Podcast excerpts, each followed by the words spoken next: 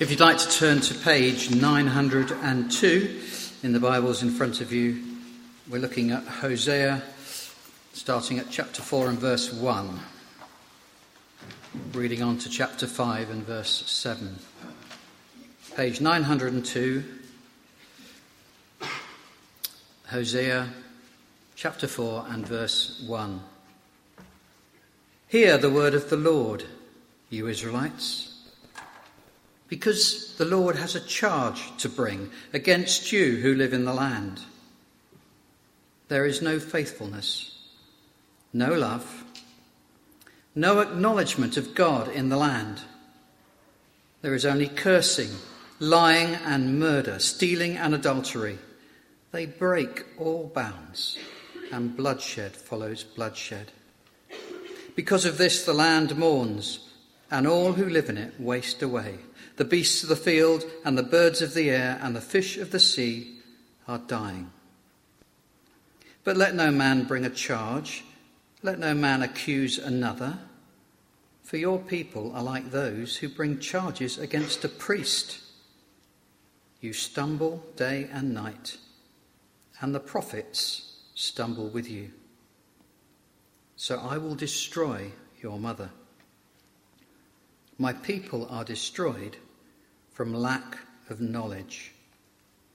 Because you have rejected knowledge, I also reject you as my priests. Because you have ignored the law of your God, I also will ignore your children. The more the priests increased, the more they sinned against me. They exchanged their glory for something disgraceful. They feed on the sins of my people and relish their wickedness. And it will be like people, like priests. I will punish both of them for their ways and repay them for their deeds. They will eat but not have enough. They will engage in prostitution but not increase because they have deserted the Lord to give themselves to prostitution, to old wine and new, which take away the understanding of my people.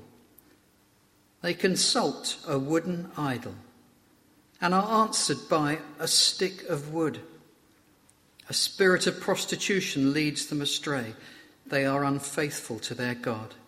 They sacrifice on the mountain tops and burnt offerings on the hills under oak, poplar, and terebinth, where the shade is pleasant.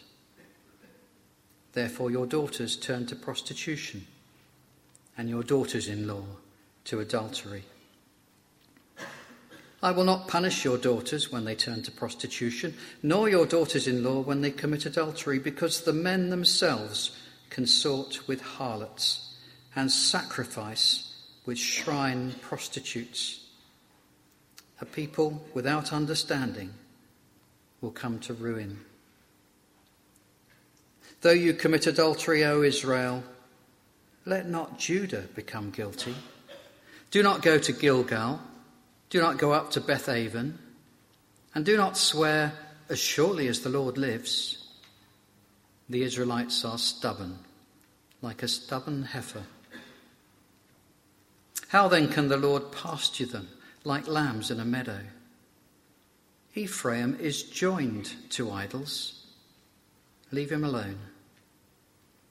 Even when their drinks are gone, they continue their prostitution. Their rulers dearly love shameful ways. A whirlwind will sweep them away, and their sacrifices will bring them shame. Hear this, you priests. Pay attention, you Israelites. Listen, O royal house. This judgment is against you. You have been a snare at Mizpah, a net spread out on Tabor. The rebels are deep in slaughter. I will discipline all of them. I know all about Ephraim. Israel is not hidden from me. Ephraim, you have now turned to prostitution. Israel is corrupt. Their deeds do not permit them to return to their God. A spirit of prostitution is in the heart They do not acknowledge the Lord. Israel's arrogance testifies against them. The Israelites, even Ephraim, stumble in their sin. Judah also stumbles with them. When they go with their flocks and herds to seek the Lord, they will not find him. He has withdrawn himself from them. They are unfaithful to the Lord. They give birth to illegitimate children. Now their new moon festivals will devour them and their fields. This is the word of the Lord. Our Father, we rejoice at that great truth that our hearts are not moved until you move them. And so, Father, we come now and ask that you would do that with us by your Spirit. We pray, Father, as we reflect on the problems of Hosea's day, we would see our problems. And, Father, would you drive us uh, to the true solution that is found in Christ alone. And so we ask this in Jesus' name. Amen. Well, tonight's passage is a bit like um, starting to read a accident investigator's report. Um, you know how if there's a plane crash or something like that, you get this team of investigators go out and they get the black box, they go through everything that happened second by second, and they pick apart every single failure, and uh, over a few years they write it up in an accident uh, report. Uh, and the idea is that you look at that report and you learn from your failures so you don't repeat them. And uh, looking over chapters 1 to 3 over the past couple of weeks, we've seen that there really has been a plane crash. Something has gone very seriously wrong. Uh, remember in chapter 1, God said to Hosea, Marry Gomer the prostitute, because my people have been like a prostitute. It's a, a really shocking way for God to speak about his people. But then remember, it got even more shocking when Gomer went off and cheated, and uh, Hosea is told to go back and redeem her, uh, pay for her to come back uh, to his house. And again, remember that God says that is like my people and what he's going to do. And chapter 4 onwards really uh, is like the report that says, How did this happen? What's gone wrong? What led up to this great, uh, shocking thing that God says about his people? Uh, not only that, but tonight is really entering what I think is uncharted territory. See, we're entering the section of the book that um, not a lot of people teach, and I'm beginning to realize why, having looked at it. Uh, Hosea really falls into two parts chapters 1 to 3 and 4 to 14. Uh, and chapters 1 to 3 are fairly well taught. If you know anything about the book of Hosea, you probably know the bit about Hosea marrying a prostitute bit. Uh, but chapters 4 to 14 is a bit of a black spot. Um, during the course of my preparation, I've researched what other places have done and what other articles are written about uh, Hosea. And often um, it'd be really exciting because you get lots of stuff on 1 to 3, and then 4, there'd be nothing. There'd be all blanked out. And I'm like, goodness me, where do I get help? Uh, so lots of people teach 1 to 3 or skip through the whole of 4 to 14 in one hit. I'll let you check the St. Mary's archive a bit later on and find out what we've done. Uh, but um, as I say, I've started to understand the reason. And I think part of the reason is this is because we feel like all the action has happened by chapter 3. We feel like we've got the point of the book. Uh, we hear that the people have been a prostitute, and we see that in Hosea marrying a prostitute, and we go, Yes, I get that message, and we see how the people have been unfaithful. Uh, and we think to ourselves, surely that's it. Surely that's the point of the God. God's going to, uh, point of the book, God's going to redeem his people like Hosea redeems Gomer. But if we do that and just kind of skip on to the next book, there's a chance, a big chance, that we haven't really grasped the gravity of what God is saying in chapters 1 to 3.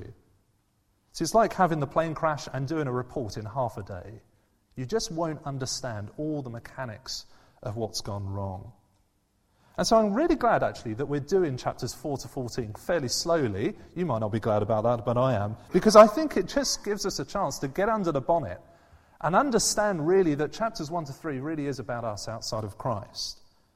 Uh, to see, really, what our sin means, see what it really means to go after idols. And because of that, I think it will drive us to a bigger view of the cross, to grasp what it really means for God to solve that problem through Christ alone.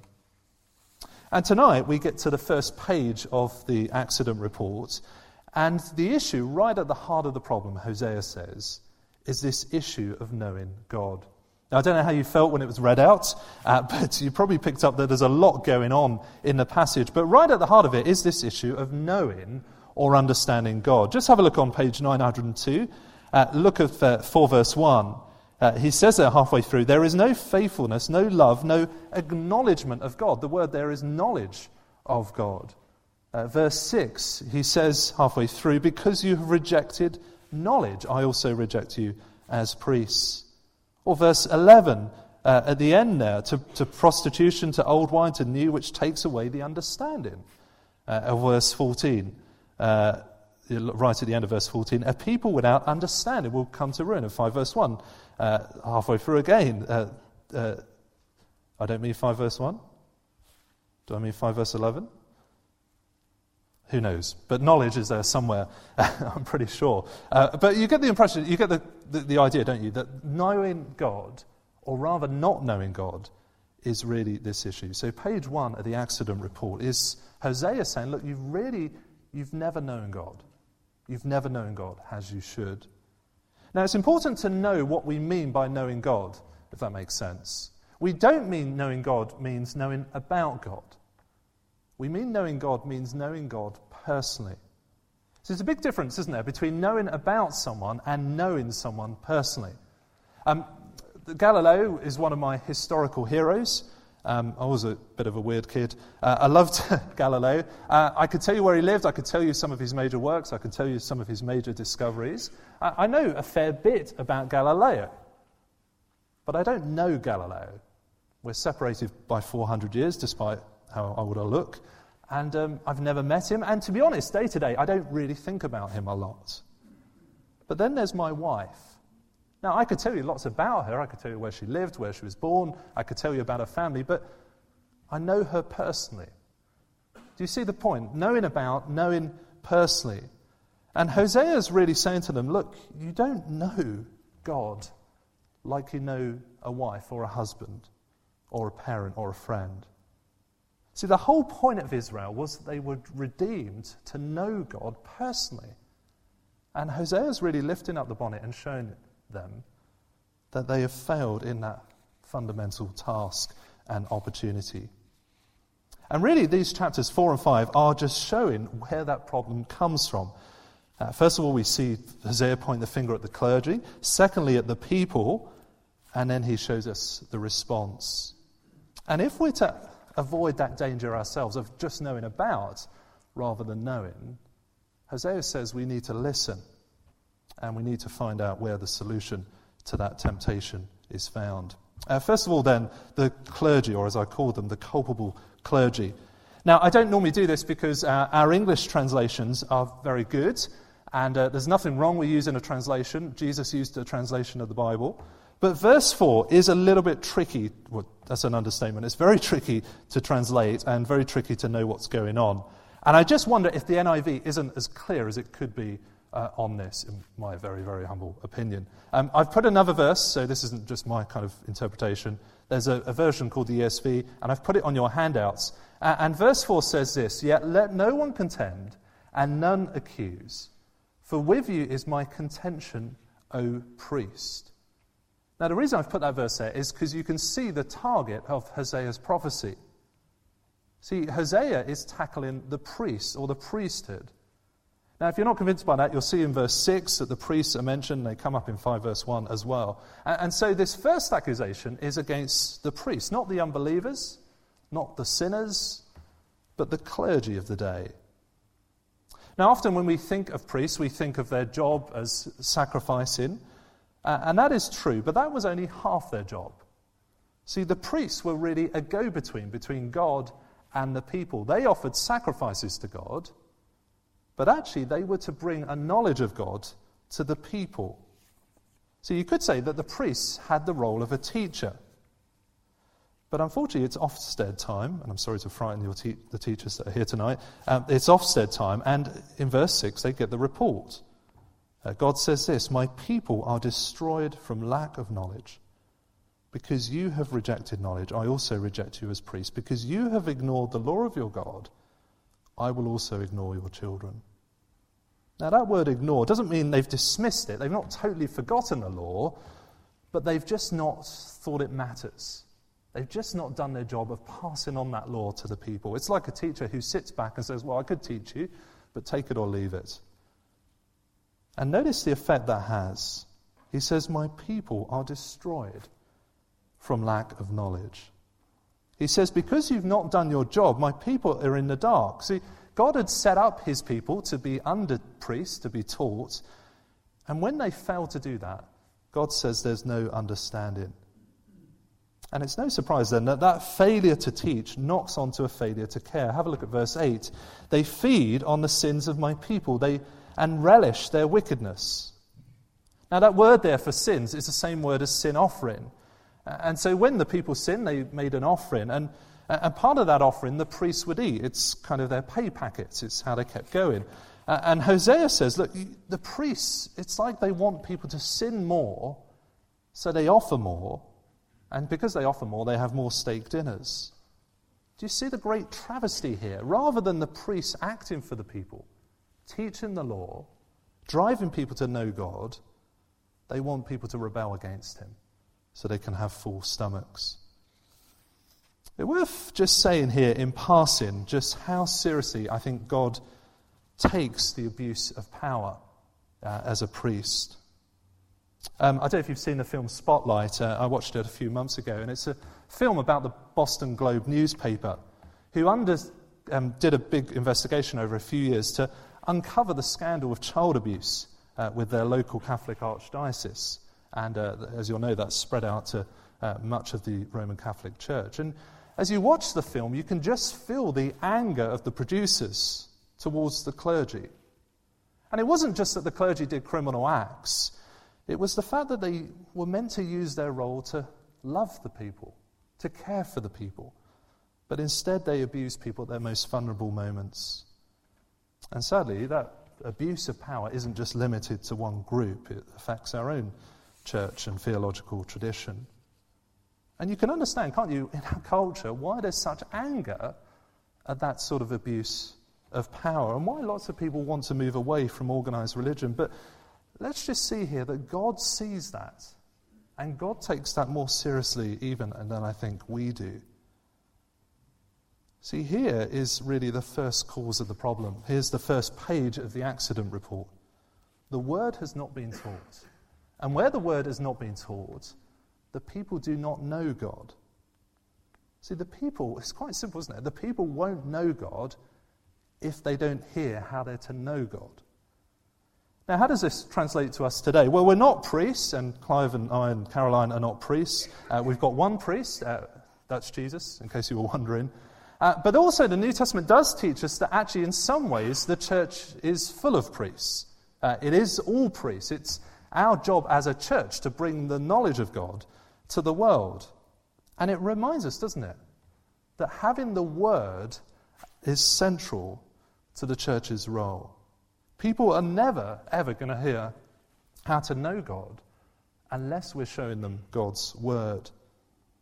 It's why at St. Mary's, I don't think we get everything right, but I think we do get it right in prioritizing the Word each week, making sure that's central, making sure uh, that we hear that in our services, because that is what we believe will enable the world to come to a knowledge of God. And without that word, people won't. See, it really is a great shame and a great sadness when the church doesn't do that role. See, lots of the problems I think that the church is facing today in this country uh, is not really uh, problems that have sort of popped up recently. It's problems that actually started a long, long time ago when we lost confidence in teaching the word and taking the word to people. That's the first point culpable clergy who have turned away from Scripture. But before we get too comfortable pointing the finger at others, Hosea turns the camera on the people at large in verse 12. Uh, verse 12, he says, Of my people, they consult a wooden idol and are answered by a stick of wood. A spirit of prostitution leads them astray. They are unfaithful to their God. It's clear, isn't it? God's um, speaking about idols there, uh, but uh, I don't know if you notice, this is comedy. God says you're listening to a piece of wood. It's like he's saying, look, you've stopped listening to me and you're listening to some IKEA flat pack. I mean, it's that ridiculous. See, notice what's interesting here, isn't it? It's not that just the priests are to blame. It's not that the priests have stopped teaching and the people are all innocently led astray. Actually, Hosea says that the people are complicit in being led astray. Part of them wants not to hear God's word. See, this is part two of the accident report. The, the priests have stopped teaching, but the people have wanted to stop listening as well. It's similar, isn't it, to what Paul says uh, in the New Testament somewhere. Not there. He says this For the time will come when people will not put up with sound doctrine. Instead, to suit their own desires, they will gather around them great number of teachers to say what their itching ears want to hear. They would turn their ears away from truth and turn aside to myths. Do you notice? They gather a great number of teachers who want to say what their itching ears want to hear. Now, what's interesting here is that the people don't stop worshipping. In fact, they look incredibly religious. Just look at verse 13. They sacrifice on the mountaintops and burn offerings on the hills under oak, poplar, and terebinth, where the shade is pleasant. Therefore, your daughters turn to prostitution, and your daughters-in-law, uh, daughters-in-law to adultery.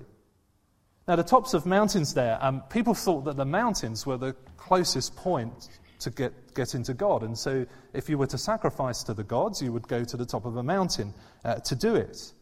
Uh, and the references there to prostitution are literal ones. People would have temple prostitutes, and you would go and have sex with a temple prostitute and kind of get the God to act. And that's what God says the people are doing. They're not coming to me, they're not listening to my word, they're turning to all these sorts of idols. Now, last week we met this deity uh, called Baal. Uh, he was a, a, a, deity at the time. You'll see there, he was the god of lightning. You'll see his lightning bolt there. Uh, and uh, remember, we said that actually people in this um, world depended on their crops being successful. And so Baal was the person, uh, the, the, the god you would go to to kind of meet those practical needs. But God says that they also are going to him for guidance. But he's not really able to give guidance, he's just a statue. See, there's a tragic irony here, isn't it? The people have shut their Bibles and they're going to a thing that doesn't even speak to them. Now, what's interesting, I think, is the parallels here with our world today. See, lots of people predicted in the 21st century that we would be in the secular age, that people would move away from God, and all the kind of superstition and all the kind of beliefs in deities would end, and we'd all be free to think independently. But actually, what's quite interesting, it's thrown all the kind of statisticians off, is actually the trend has gone the other way.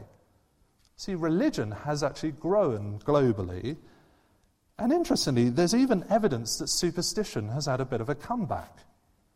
Uh, I was reading uh, this article from my college lecturer a few months ago, and he says that um, there's this new thing uh, of not saying all quiet in jobs. Have you come across this if you're in the public sector? Uh, apparently, if you're in the police or you're um, in the medical profession, you're not allowed to say it's all quiet uh, because you know what will happen? All the phones will start ringing, everyone will turn up at A&E, uh, and that sort of thing. One policeman writes this, It's the unwritten rule of policing that you never, ever, ever say it's quiet.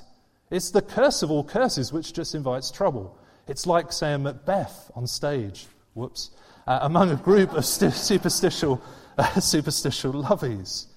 Uh, and interestingly, the, um, the Royal College of Surgeons, of all people, picked up on this and did a research paper on whether there was a correlation between saying it's all quiet and the number, um, this is not a joke, uh, number of um, A&E patients. Uh, and they came to this conclusion that there was a correlation. They said uh, this uh, research is the first of its kind to demonstrate a cost-neutral, clinician-focused method of reducing workload in hospital. One can also conclude that avoiding the word quiet may even reduce the incidence of traumatic injuries in an orthopedic, uh, and orthopedic emergencies within a hospital catchment area. That is not a joke. They're saying, let's, rather than the medicine, rather than the research, let's focus on saying it's not quiet. Or rather, let's not say it's quiet. Whatever makes sense. Now, I'm not saying that everyone's kind of superstition, everyone's kind of got cat's paws and rabbit's tails or whatever you have uh, today. But it is an interesting rise, isn't it? That as people in our culture have shifted away from the Bible, it's not that they've gone into some sort of spiritual Switzerland where they don't believe anything. Actually, they've strayed to everything else. Uh, G.K. Chesterton, the theologian from about a century ago, said that when people stop believing in God, they don't believe in nothing, they believe in anything. Now, that shouldn't really surprise us if we look at Hosea chapter 4, because Hosea shows us that as people move away from the Word of God, they will move towards those other voices. And it makes sense, doesn't it? All of us have that inbuilt desire to make sense of our world. The, the universe is a pretty complicated place. We arrive here without our own choosing. We're born into this world, and we have to navigate our way around this world. And if we're not listening to the Maker's voice, we will listen to another voice. And it shouldn't surprise us, I think, as a culture does this more and more, as we hear more and more crazy ideas, more superstition, as more conspiracy theories come out, more fake news. That is the evidence of a world moving away from the Word of God. See, the big question we need to ask ourselves is not uh, will we listen to someone, but to whom will we listen? Now, maybe un- under our third point here, you're thinking, what is the big problem with this? Why have you got to be in your bonnet? Or rather, why has Hosea got to be in his bonnet? Well, the priests have turned from teaching, the, the people have turned to other things. What's the big deal? Well, chapter 5 shows us the very tragic outcome. See, chapter 5 is like the conclusion to the accident reports, or at least this part of it. Uh, and Hosea brings in the priests and all the Israelites, and in fact, the whole establishment together, and he spells out the consequences of this shift away from the knowledge of God. And right at the heart of it is this issue of not knowing God. Look at verse 4. He says, Their deeds do not permit them to return to their God. A spirit of prostitution is in their hearts. They do not acknowledge the Lord.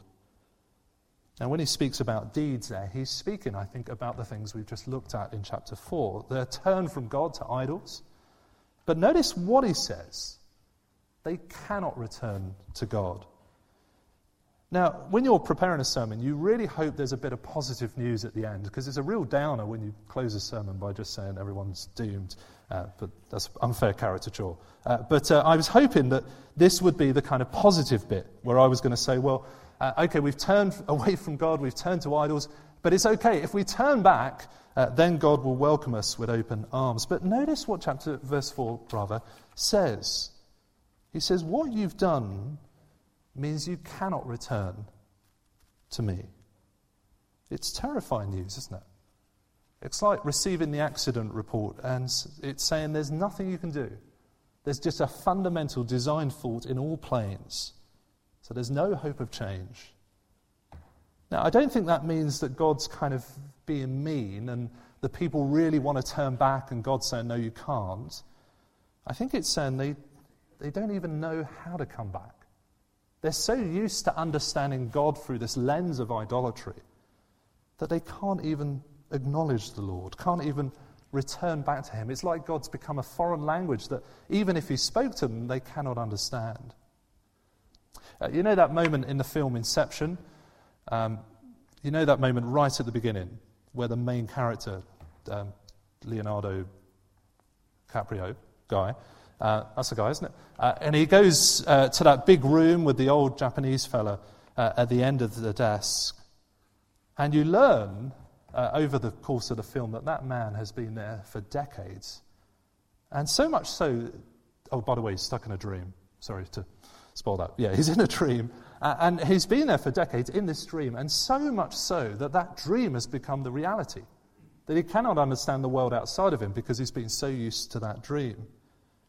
And there's this great moment where he looks up from the table and he's just very confused because the dream has become real to him. And it's like that with these people. They've become so used to living in a world of idolatry, thinking that God is to be treated like an idol, that they cannot come back. See, it makes the hairs on the back of your neck stick up, doesn't it? See, idolatry is not something we can just snap out of. We cannot come to back, uh, back to God on our own. And Hosea says, You as a people are lost in a hopeless trap, unable to know God. And that same verdict is carried across in the New Testament. Here's what Paul says in Romans There is no one who understands, there is no one who seeks God. All have turned away. And I love to read that and think, yeah, but not Rob. But actually, he does say, there is no one, no one, all. See, on our own, we cannot know the Lord. It's not something we can do on our own. It's not a quick turn. It's not a quick sorry and we come back to God. Actually, there's a far deeper issue with our hearts that means we need another solution. Turn with me to uh, 1 John. It's on page 1228. 1228, 1228. 1228, 1 John. Now, notice right at the end of this letter, he says this in verse 21 Dear children, keep yourself from idols. And when you read that, if you know 1 John, you'll, you'll, you'll know that that's a bit of a random, it can seem like a random command because he hasn't mentioned idols at all, and it's the first time the word comes up. But as I was prepping this sermon, I, I noticed verse 20. Have a look at verse 20. We know also that the Son of God has come and has given us understanding, so that we may know him who is true. And we are in him who is true, even in his Son, Jesus Christ. He is the true God and eternal life. There's a lot going on in there, but notice what he's saying. He has given us understanding. He's talking about Jesus. See, Jesus didn't just come to die for our sins, although he did. He didn't just come to give us eternal life, although he did.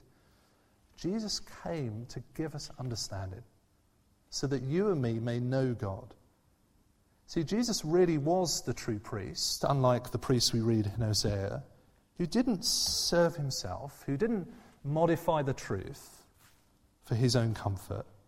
He spoke so truly that it even cost his life. He was the true Israel that never strayed from God's word, never went to an idol, never twisted things, never put his fingers in his ears. Instead, he obeyed every iota of God's word even when it meant going to the cross. And because of that, he is able to bring us to know God. Do you see how we get understanding? It's not us who gets it, it's Jesus who gives it. See, Jesus didn't just open a path for us to say sorry and come back to God, although that's part of it. He didn't just open the door so we could walk through it, although He does. But by His Spirit, He opens up our eyes so that we may know God personally, like a husband, like a wife. See, it is only through Jesus that big problem of Hosea's day is solved. We wouldn't do any better. Our hearts are just the same as theirs. We couldn't return to God any more than they could. But the good news is that Hosea didn't have to uh, reveal to him is that there is one who does. And by opening our eyes, we may come to him and know God truly. I think that's why John says at the end, keep yourself from idols. He's not speaking there about little statues. Uh, he's not saying watch out for those. But he's saying don't let anything take you away from what you have in Jesus. He has given you knowledge of God, and you know him, so do not swap that for anything else. Maybe you're uh, here this evening and you wouldn't call yourself a Christian, or perhaps you're not sure. Uh, maybe some of this is quite difficult to hear, like conceptually, but also uh, from, its, uh, from the strength of what is being said. But I hope you can see that right at the heart of the Christian faith is this offer to know God personally. And maybe you have found yourself trying to grasp at different things, different worldviews, different ideas, and you've always felt they've never really satisfied. They've never really gave a, a, a right answer, or they've never really, really worked in practice. But Hosea, through the New Testament, we see offers us an opportunity to know God through Christ. And if we're Christian, do we realize just what Christ has given us? Because of Jesus, we know God, or rather, we are known by Him. Without Him, we would be lost. There is no other way, but we have been brought through Him to know God. So, as we close, dear children, keep yourself from idols. Let's pray. Father, as we hear your word, we know, Father, that these are difficult things, and so often, Father, we don't believe them of ourselves. But, Father, we thank you that you are always truthful with us and that you show us the true state of our hearts. Please help us, Father, as a church to constantly listen to your word and constantly rejoice in Jesus making that word known to us. And we ask this in Jesus' name. Amen.